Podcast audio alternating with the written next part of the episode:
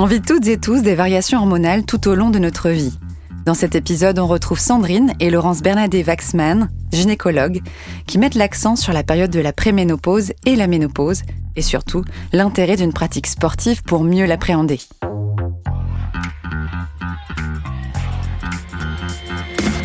Vous avez une question? On a la réponse. Vous écoutez Conseil Sport, le podcast Bien-être, Santé, Nutrition de Decathlon. Aujourd'hui, bien vous l'avez compris, c'est Laurence qui est à mes côtés.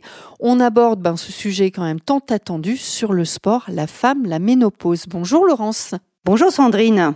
Alors dis-moi, euh, est-ce que tu peux déjà nous expliquer ce que c'est que la ménopause et est-ce qu'il existe finalement aussi différentes phases? Est-ce qu'il y a une phase avant? Est-ce qu'il y a une phase après? Alors la ménopause, ça correspond à l'arrêt du fonctionnement de l'ovaire qui survient vers l'âge de 50 ans et qui se traduit par l'arrêt des règles et la perte de fonction de reproduction. Ça veut dire qu'après la ménopause, on ne peut plus être enceinte. Pour parler de ménopause installée, il est d'usage d'attendre un an après l'arrêt des règles. Ça, c'est la définition de la ménopause. Après, il y a la périménopause. C'est la période qui précède l'arrêt des règles. C'est une période qui se caractérise par l'irrégularité, l'irrégularité de tout. Et ça peut se prolonger jusqu'à un an après les règles. Alors pendant cette période-là, les cycles se raccourcissent, s'allongent, deviennent irréguliers. Tous les signes de ménopause peuvent apparaître dans le désordre, puis disparaître, puis réapparaître. C'est l'irrégularité. Et ces signes peuvent euh, apparaître parfois plusieurs années avant la ménopause confirmée. Ça voudrait dire quoi, plusieurs années? Ben, Ça peut être 4-5 ans. Alors des règles longues, des règles courtes, des règles qui apparaissent, des règles qui disparaissent, des règles hémorragiques. Après, il y a tous les troubles de l'humeur, la prise de poids, les douleurs, et tout ça, ça peut être des signes qui peuvent durer quelques mois, puis disparaître.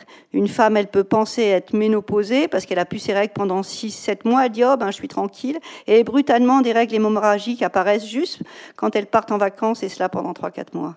Tu me vends du rêve, Laurence. Ah oui, non, mais je raconte. Et en fait, ça rassure beaucoup les femmes que je leur raconte. D'accord. Voilà. Donc maintenant, tu nous as effectivement bien euh, expliqué ce phénomène de la ménopause.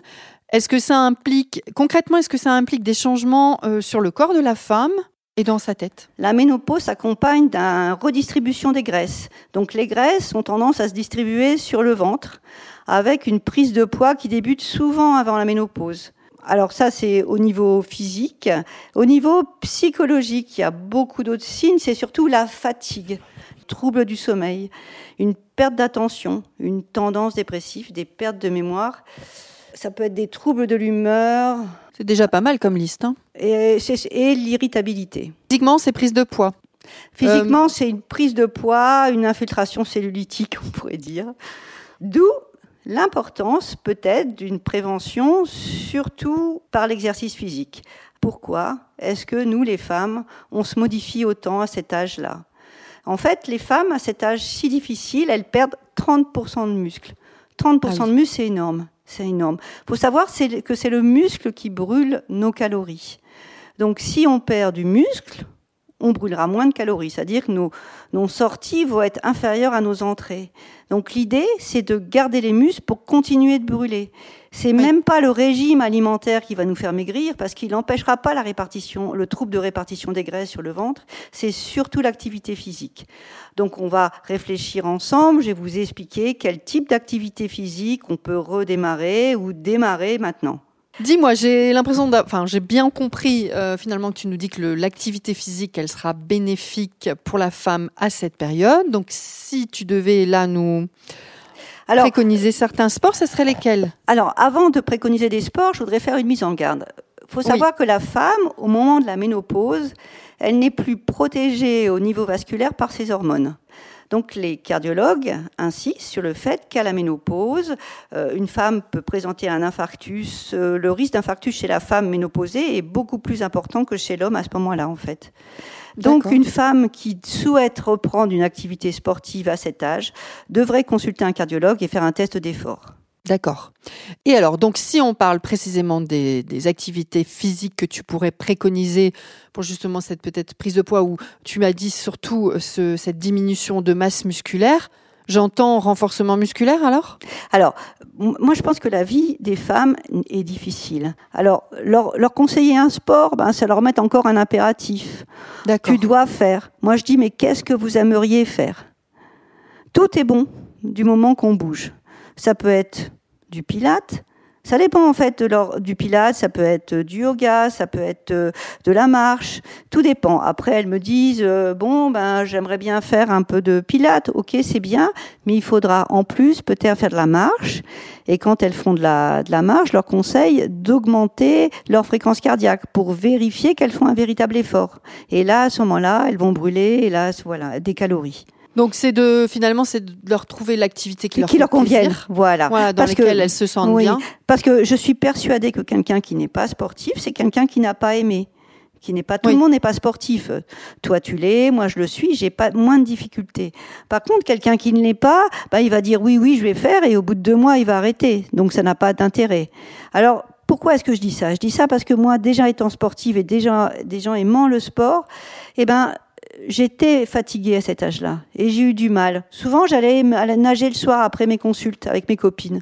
Et eh ben, le soir, et eh ben, plusieurs fois, je me suis retrouvée à m'endormir sur le canapé tellement j'étais fatiguée au lieu d'aller nager. Alors, je me suis dit, ben, qu'est-ce que je vais faire? Je vais mettre mon sac de piscine dans ma voiture, comme ça, j'irai directement. Donc, ça m'a obligée à prendre ma voiture, puis mon vélo pour me déplacer, sinon je serais rentrée à la maison. Voilà.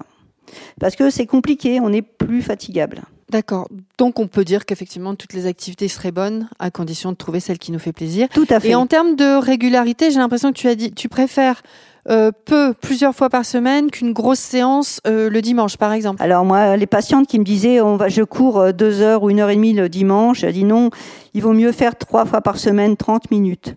C'est pas, c'est plutôt la régularité dans la semaine.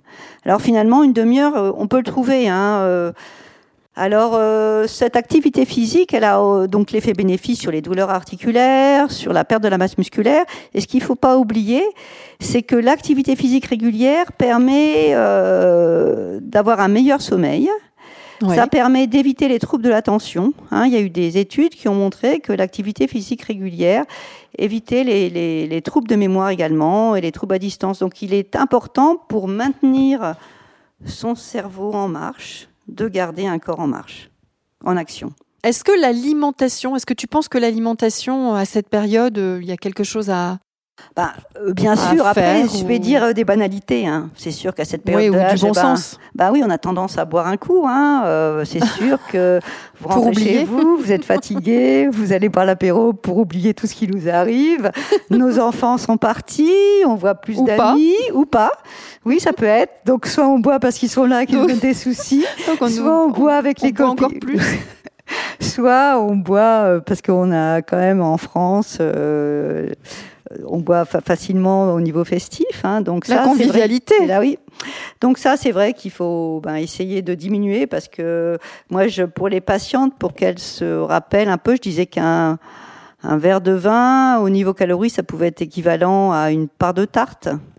Donc euh, diminuer un peu, faire attention. Oui, alors après il y a tout ce qui est sucrerie, euh, fromage, etc. Mais bon, c'est surtout éviter les régimes. En fait, pour moi, les régimes, ça, c'est pas, ça sert à rien. J'ai jamais vu, ça sert à rien.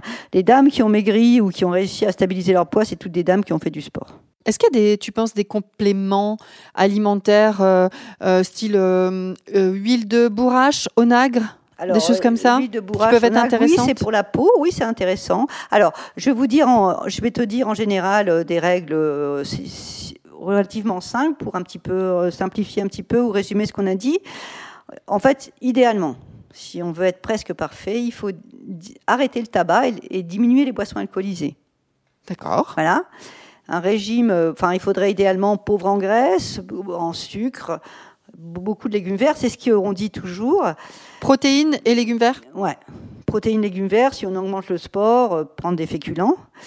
Après, euh, vitamine D, hein, c'est ce que je disais, et l'activité physique régulière, ça c'est bien. Tout ça, ça permet de limiter les risques de maladies cardiovasculaires, les cancers, l'ostéoporose et la prise de poids. Si tu avais voilà une phrase ou trois mots pour conclure, euh, bah, qu'est-ce que tu nous dirais? La ménopause, c'est vraiment une étape difficile de la vie des femmes à tout niveau et l'activité physique régulière permet aux femmes de, d'éviter la prise de poids, de mieux se sentir dans leur corps à cet âge aussi difficile. C'est vraiment une période qui va durer au moins 4-5 ans où je leur demande de faire très attention à elles. Je leur dis, c'est comme l'adolescence, c'est comme une, les grossesses où les femmes, elles doivent faire attention. Au moment de l'adolescence, on voit parfois des femmes, des jeunes filles qui grossissent, comme pendant les grossesses. Et si elles font attention, eh ben, toute leur vie sera meilleure ensuite. Le meilleur conseil. Et faire attention à soi, parce que c'est une période difficile où parfois les femmes ont tendance à se dévaloriser et la société jette un œil négatif sur les femmes vieillissantes en fait. Heureusement actuellement dans la presse on voit plein de Mm. journaux féminins qui valorisent les femmes de 50, 60 ans, etc. Ça Mais c'est ça commence et c'est récent et on voit maintenant des séries, notamment Amishim, une série israélienne qu'on peut regarder sur Arte qui est extraordinaire et c'est euh, une femme de 50 ans euh, et c'est très très drôle. Et euh, j'incite à la regarder parce que en fait euh, ça ça évite enfin voilà. Eh bien, écoute, Laurence, je te remercie. Si cet épisode vous a plu, n'hésitez pas à le partager. Et si vous en voulez encore, ajoutez des étoiles sur Spotify et Apple Podcast. Et surtout, laissez-nous un commentaire sur Apple Podcast.